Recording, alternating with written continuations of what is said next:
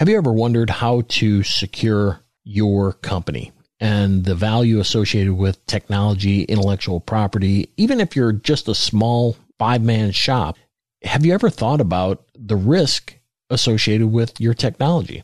Well, today I had the opportunity to visit with Brandon Fisher of the Mako Group, and the Mako Group is a cyber security type company. And what they do is they test. They go in and, and try to infiltrate your infrastructure to see, you know, just where the chinks in the armor are.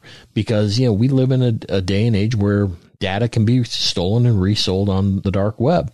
I had the opportunity to visit with him and I have to tell you, it's a, a, not so much concerning, but it makes you pause and wonder, am I secure? So I hope you enjoy my conversation with Brandon Fisher.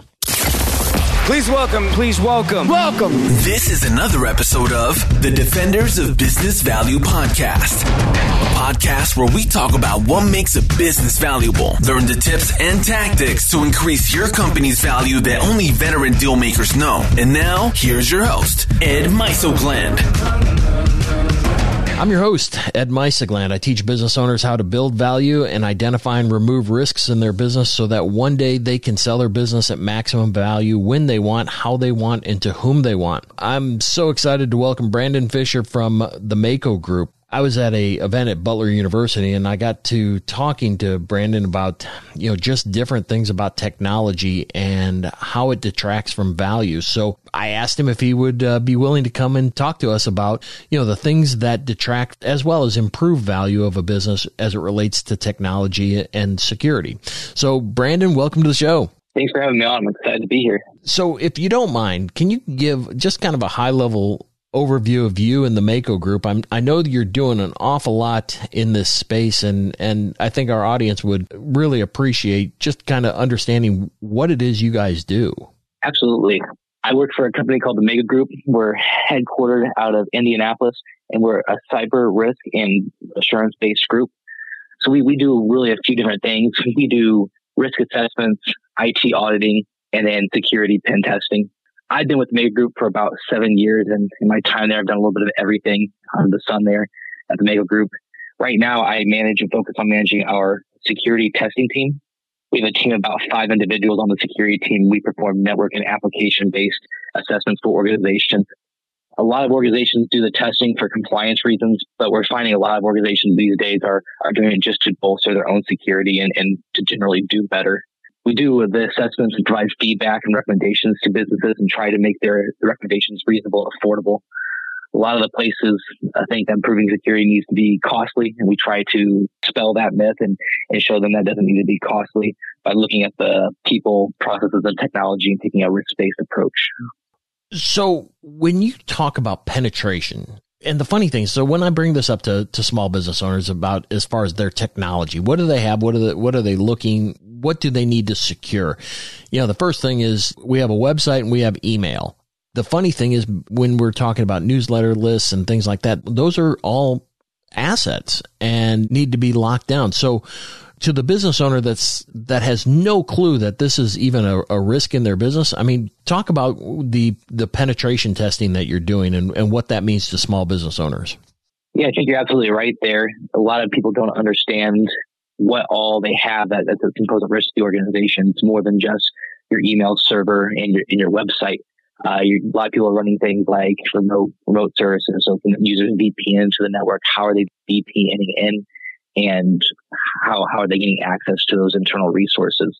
Uh, there's also firewalls that are externally facing web applications that maybe take sensitive information, personal information that you're collecting and then storing in a database that is all externally facing. Those are all uh, attack vectors or points of entry into the network. And that, that's what we focus on first is the external perimeter. How can we get into the network? The next step of that too is assuming you've had a breach or assuming there's somebody on your network, what can they do once they're on your internal network? And once we get into the internal network, the endpoints increase dramatically. Now we're looking at printers, workstations, security cameras, IP phones, IoT devices, thermostats, and, and TVs, and, and, whatever else is, might be on the network. Once we get on that internal network, the attack surface increases dramatically, and we can do a lot more uh, interesting things. You said thermostat. What can they do with a thermostat? So the thermostat, you know, there's you're not going to be able to do the same things. Obviously, the workstation, you're sure. not going to be able to get in there and and get data off of it. But what we can do is, is try to get into that thermostat. If it's controlling something like, say, a data center data closet, and there, wow. maybe we can turn the thermostat off or turn it up, up or, or do something like that to damage the equipment. Wow. So to the business owner saying, you know what, I'm 100% cloud based. I use Google, Google Suites. You know what, what could possibly happen? Isn't it incumbent on the Google, on Salesforce, on all my virtual assets? Isn't it on them to protect? What do I need to worry about? So that, that's partially true. So these cloud providers should be issuing reports called a SOC 2 report. And in that report, it will outline the security controls that they have taken to protect your data and your information. That report is also going to outline the steps that you are required to do as a user. So things like making sure you have a strong password policy in place. That's not Google's responsibility. That'll be the end user's responsibility to make sure that is deployed uh, correctly throughout the enterprise. So just because you're using a cloud-based solution doesn't mean that you're off the hook completely. There's still things um, as an organization you need to review and consider uh, when, when deploying those things. When a buyer shows up, a buyer is looking at a, a particular business and the entire point of their analysis is to, to identify and, and figure out how they can mitigate their risk in the acquisition. Most overlooked areas that we find is the cyber footprint. So not only the infrastructure, but also the virtual, what's outward facing and how do I control it? If I'm a buyer, and I'm looking at that business, what's my checklist of things that I'm hoping not to find? And, and better yet, how do I find them? Or when do I know I need to employ someone like you? So we actually work with businesses quite frequently when they're going through this acquisition phase to kind of evaluate the firm they're trying to purchase or, or acquire there. Uh, a couple things to, to consider when, when looking at this and evaluating an organization. Have they done a pen test within the last 12 months? And what were the results of that pen test? So if there's anything high or critical within that pen test report, you know, what, what the action plan doesn't necessarily need to be remediated at this time, but what is there at least an action plan in place? Are they, are they taking action to, to correct these things? So a pen test means penetration test, right? Yes, penetration test where we're act, we're trying to simulate an attack from a malicious threat actor. I can tell you, uh, I would imagine that I'm certain you probably know better than I. Our business is really doing penetration testing every couple of years or within, in your case, every year? A lot of organizations are required to do it every year. So some of the ones that are maybe under compliance or regulatory requirements, they are doing it every year. Oh, and then we're finding a lot of firms that don't have that requirement are, are do, still doing them frequently. It may not be every year, maybe be every 18 months, but they are still doing on a pretty, pretty frequent and reoccurring basis. So describe what a penetration test is. I mean, how, how do you orchestrate that? And I, I know when we were, when we were visiting at Butler, I'm, uh, it was pretty interesting how, how you were doing it and the surprises to those folks that were in charge and had no idea where you were going to come in at. So talk about what, how the penetration test works and, and what do you do? The first step in the penetration test can be to identify our rules of engagement. And this is where we're going to outline what we're allowed to do, when we're allowed to do it, and how we're allowed to do it. Once we have all those rules set, we have the time set on the calendar. We, we go ahead and start doing our doing our thing. This is all done remotely. We're trying to simulate a, a third party or malicious attack on the organization. So from our offices, then we'll try to attack the provided systems. On an external pen test, what we're going to try to do first is uh, passive reconnaissance. We're going to go out there and try to find as much information on the organization as we can without actually touching their systems. And there's a couple tools we'll primarily rely for this. Things like Shodan or Censys. Those tools go out there and do a scan of the internet uh, on a frequent basis, and then we can go out there and search their results and see what we can find on the organization. This allows us to get a footprint without actually touching the system, without showing that we're preparing for an attack on the on the system. So let me stop you there. So what is it? What does it find? I'm just sitting here saying, okay, so you you put this out. What are the results of what or what does something like that look like? We're going to be able to go out there and see what services are specifically running on that system. So are they running a remote desktop server that's uh, accessible from the okay. internet? And what what version are they running? Are they running a IIS web server or are they running a Nginx web server in, in what version? So we'll be able to go out there and just start pulling version and service information. Anybody can see that as, as long as they have this kind of platform to, to search. Yes, and these tools are, are free and accessible to anyone. So anyone can go out there right now and start searching that information. keep going. the next thing we're going to look for is exposed, maybe passwords, your usernames or email addresses that we can find. So we're going to use LinkedIn first and foremost. We can go out there and start trying to look for people within the organization that maybe we can use for email phishing or try to reverse engineer some email addresses or usernames. We're also going to use a tool called uh, WeLeak Info that is similar to the Have I Been database. You can go out there and search the WeLeak Info website and find clear text passwords that have maybe been leaked and other data breaches that are on the dark web. They're out there in a searchable format. We can go out there and search them.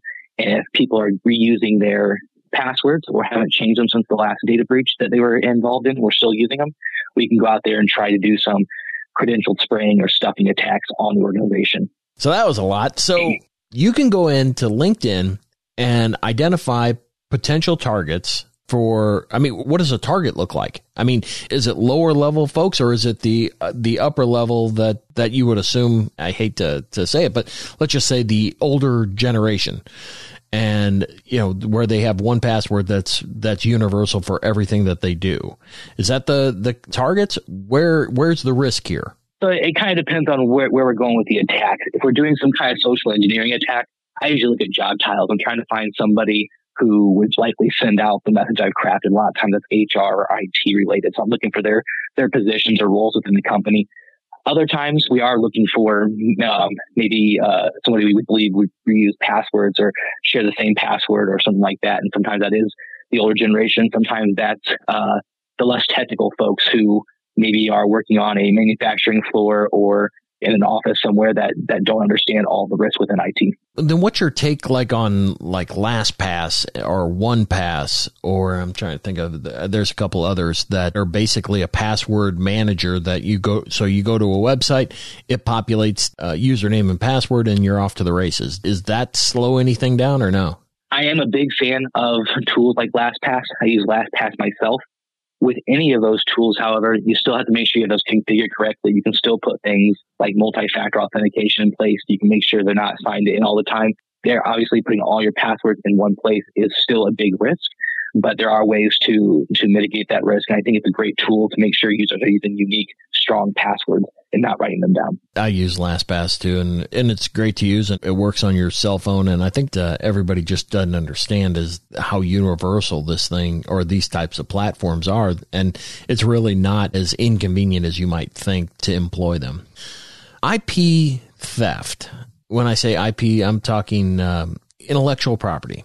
That's a big thing. You know, I know you know, it's in the news about Chinese coming in and stealing our intellectual property from from various companies and stuff. What's the challenge to locking that down? I mean, it's password protected and there's all kinds of barriers to prevent theft, but yet it still keeps happening. Is it more internal or external infiltration, intellectual property, and what does the business owner have to do in order to lock it down?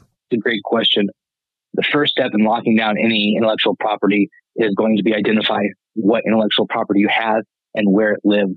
A lot of organizations assume that it is on a single server and that's all they need to protect is that server. When in reality, your users are transferring that all over the network, maybe sending it to their desktops, is doing it to other places um, that you're not aware of. So identifying what the data is and where it lives is the first step in securing that intellectual property.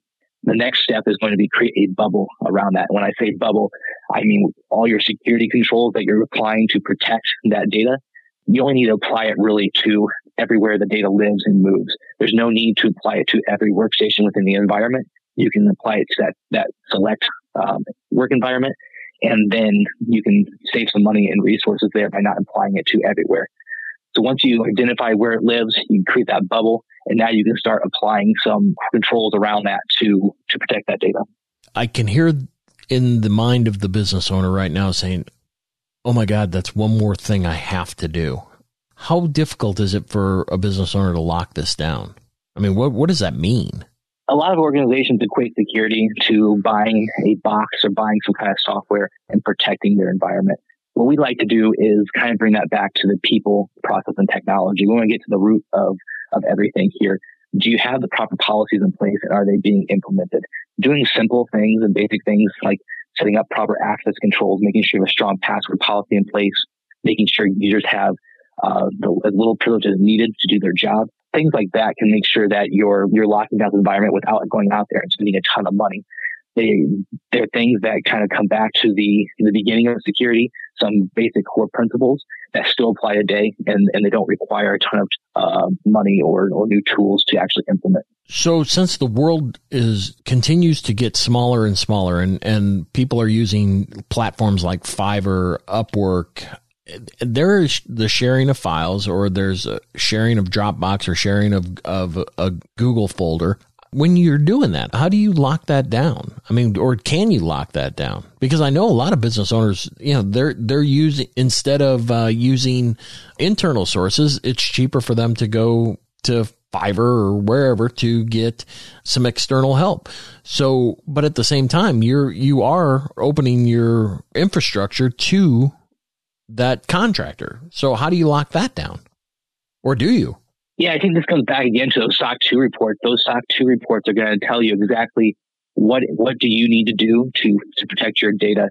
And within those things like Dropbox or, or Google Drive or whatever cloud sharing uh, service you might be using, you can set permissions, um, sometimes file based, sometimes folder based, but you can set specific permissions on each of those to make sure the data within that is locked down and then what the user can do within that. Are users allowed to just read it? Can they download it? Can they send it to somebody? Um, you can set all those individual permissions within that folder to lock it down. Mm, I didn't. I didn't know you could prevent it from being forwarded, like in Google or Dropbox. I, I, I did not know that part. Yeah, all of them are going to be a little bit different on, on what they can do, but the bigger ones usually have that that kind of permissions. I know. I know the one we use internally will allow us to limit the, who we can forward a uh, particular folder to prevent the the unauthorized sharing of, of data internally. Yeah, no, I mean, we have data rooms and things like that where we can dump our deals in and then control who gets to see what, when, and, and limit it there. But I, and I'll have to investigate whether or not Dropbox and, and Google, because that's the one, those are the two primary ones that most of the business owners at our level are, are using. So, and I would assume most in the audience are at least have some exposure to that. So what are the most targeted industries?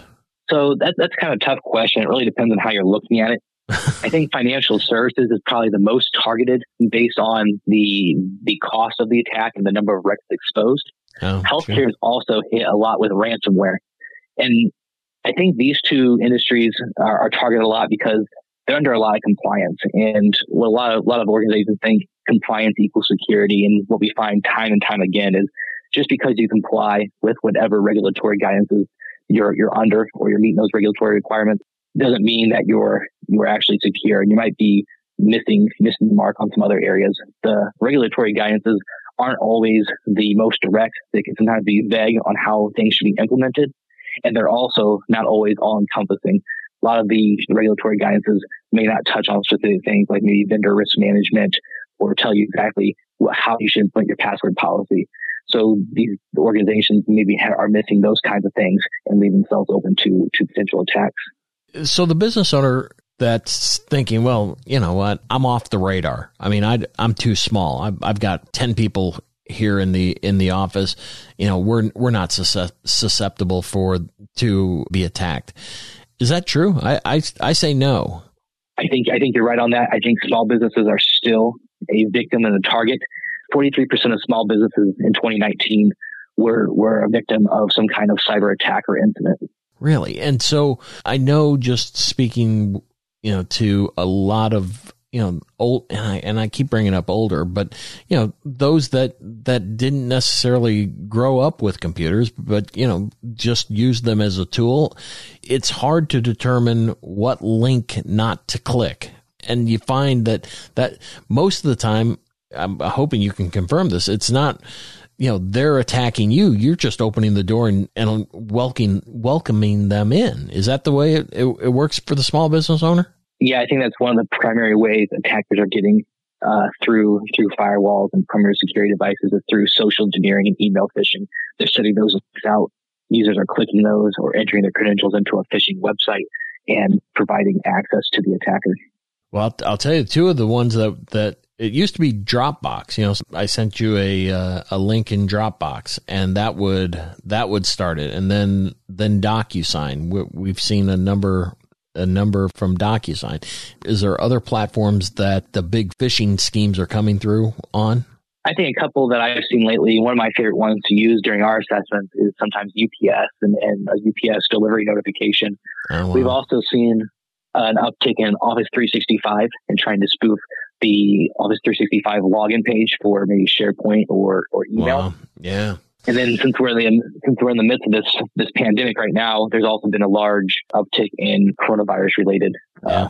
email phishing scams. Yeah, and that's so terrible. I think there hopefully there's a special place in hell for folks that are capitalizing on on that. And you know what? And you you had turned me on to the the the podcast uh, Darknet Diaries. And and you know the funny thing is, you know, not all these people are it's more gamified than it is malicious. And so I retract my, you know, go to hell kind of thing.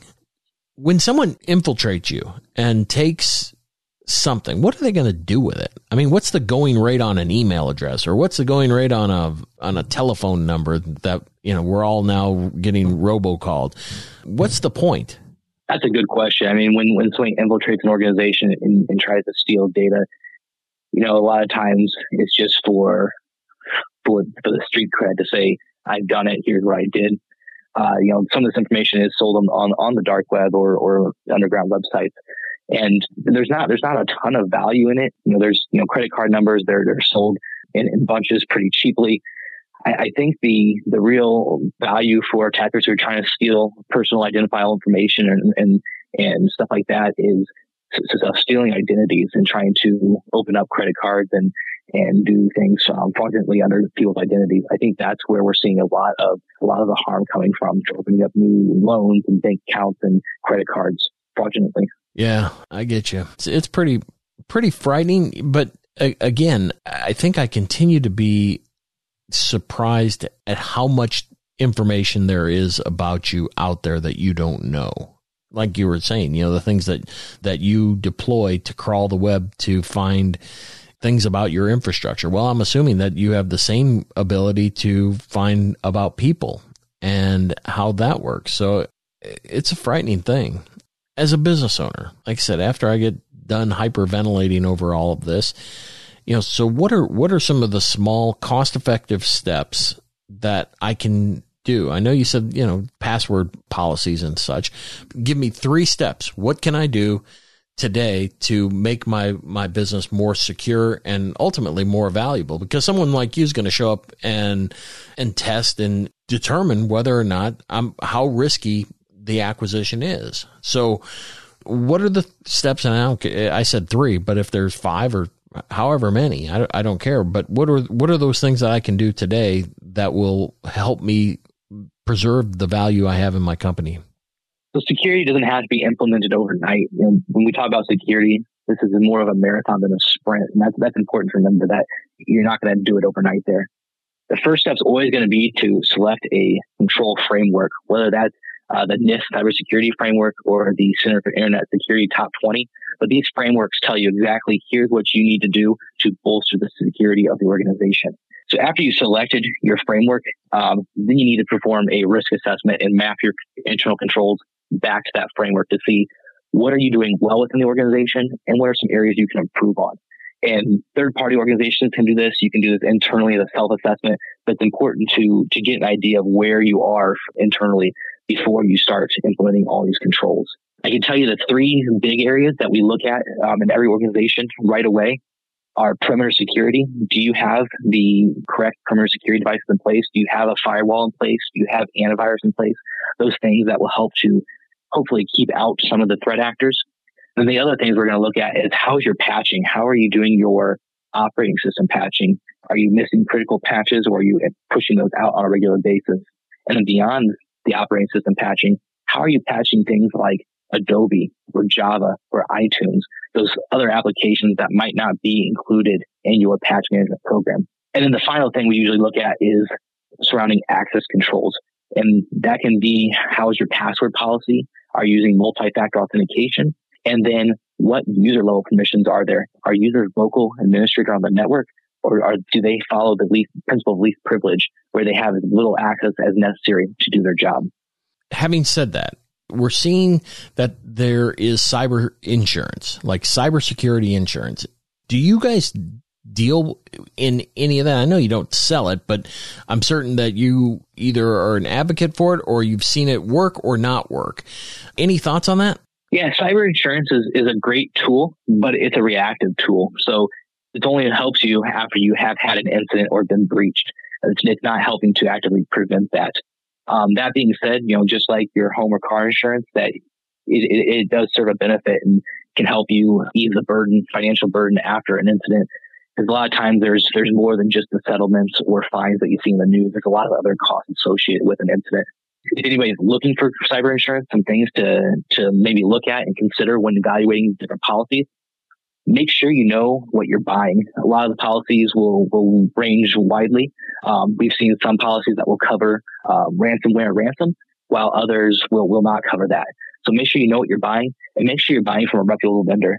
There's nothing worse than uh, finding yourself in an incident, going to your cyber insurance provider, and then finding out that uh, the, the coverage wasn't there or there's maybe some misleading things that you should know up front. So make sure you're buying from a reputable vendor too. Yeah, and a lot of insurances that it's already embedded in in their existing insurance. I didn't know if there were like new riders and things like that based on the the platform that the business owner is running on, whether or not they're you know you can you know if you're 100% cloud based, your risk is lower because you have a third party that's managing your security, you know, versus a you know a server closet that has to be considerably different, especially in a small business environment where, you know, that small business owner tends to be in charge of, you know, making sure that the updates are being done and such. So, you know, does insurance differ? Or, and I know that's probably out of your, a little bit out of your wheelhouse, but um, have you heard or no? So the cyber insurance providers we've we've talked to, um, typically they'll come out and do some kind of assessment on the organization, see what what risk that organization has. And so I think that's where it comes into play. Where are you cloud based or do you have it on premise in a, in a, data closet somewhere? And then based on that, I think they'll start offering you the different um, policy um, prices and stuff like that. So yeah, I, I follow you. So is there any softwares you endorse? I know you and I are, are LastPass fans. Anything else that you would suggest? Yeah, so as a company, we don't really resell software or tools. There's nothing we, we endorse necessarily as a company. One tool I have heard of recently is a tool called Privva. That's P R I V V A. And that's a great tool for vendor risk management for organizations who need to evaluate the, the risk maybe their vendors are posing mm-hmm. to their organization. Um, so that, that's a pretty cool tool we, we, have seen a little bit um, when working with some of our clients that uh, we've liked uh, we've liked recently. Wow. Okay. So when we first met, and, and I know we're short on time, but you had introduced me to um, me to Darknet Diaries, and for those of you that are looking for uh, an interesting podcast, and this is in your wheelhouse, I mean it's a it's a fascinating fascinating podcast about the dark web and the things and the people behind some of the biggest infiltrations and I don't say bad stuff, but bad stuff that happens on the internet.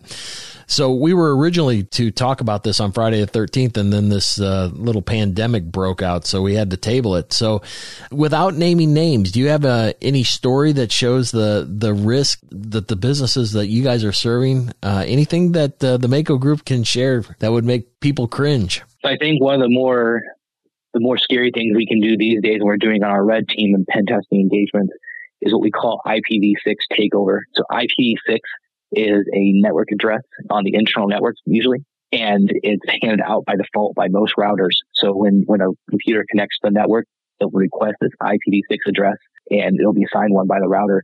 We've got a way to intercept that IPv6 request and then potentially launch remote code on the system requesting the IPv6 address. If we can launch code onto that system, uh, we're able to to do a lot of malicious things. Sometimes we get right in there and we already have privileged access on the machine. We can start doing some real nasty things. Other times we can start uh, trying to search for data on that machine or try to dump password hashes or clear text passwords on the machine. And from there, it's pretty trivial to start pivoting throughout the network, accessing other machines and servers throughout. So what's the best way that we can connect with you in the Mako group? Best way to, to connect with uh, myself would be on LinkedIn. Uh, if you're looking to, to connect with the Mako group, you can visit our website at makopro.com or also uh, we're out, we're pretty active on LinkedIn there as well. I'll certainly have links to everything that we talked about in the show notes, but the services that you provide. I mean, what, what's the service that you would suggest that if a business owner was thinking either about selling the company or just to evaluate whether or not they're whether they're secure. What's the first step in contacting the Mako group? And then from there, you know, what is basically the process to engage you?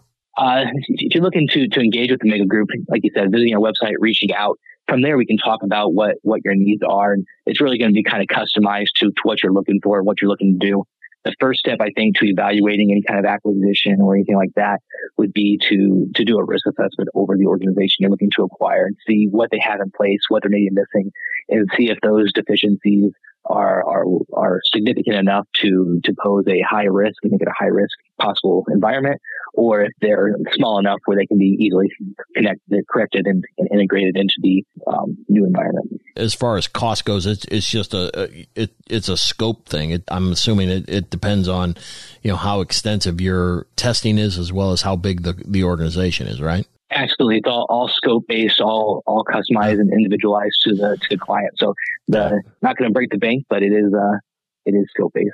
Well, Brandon, you know what? Really, I'm I'm so glad that we had the the chance to to visit, and I appreciate you sharing the your experiences. And I do believe that there is technological risk, and this is something that will help business owners preserve their value.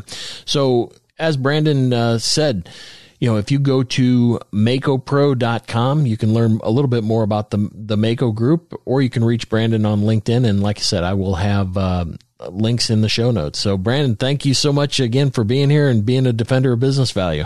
Thank you. Appreciate the time. This was another episode of the Defenders of Business Value podcast. For more episodes packed with strategies to increase the value of your business, visit defendersofbusinessvalue.com for show notes, transcripts, and free tools to start you on your journey. Subscribe now so you don't miss any future episodes.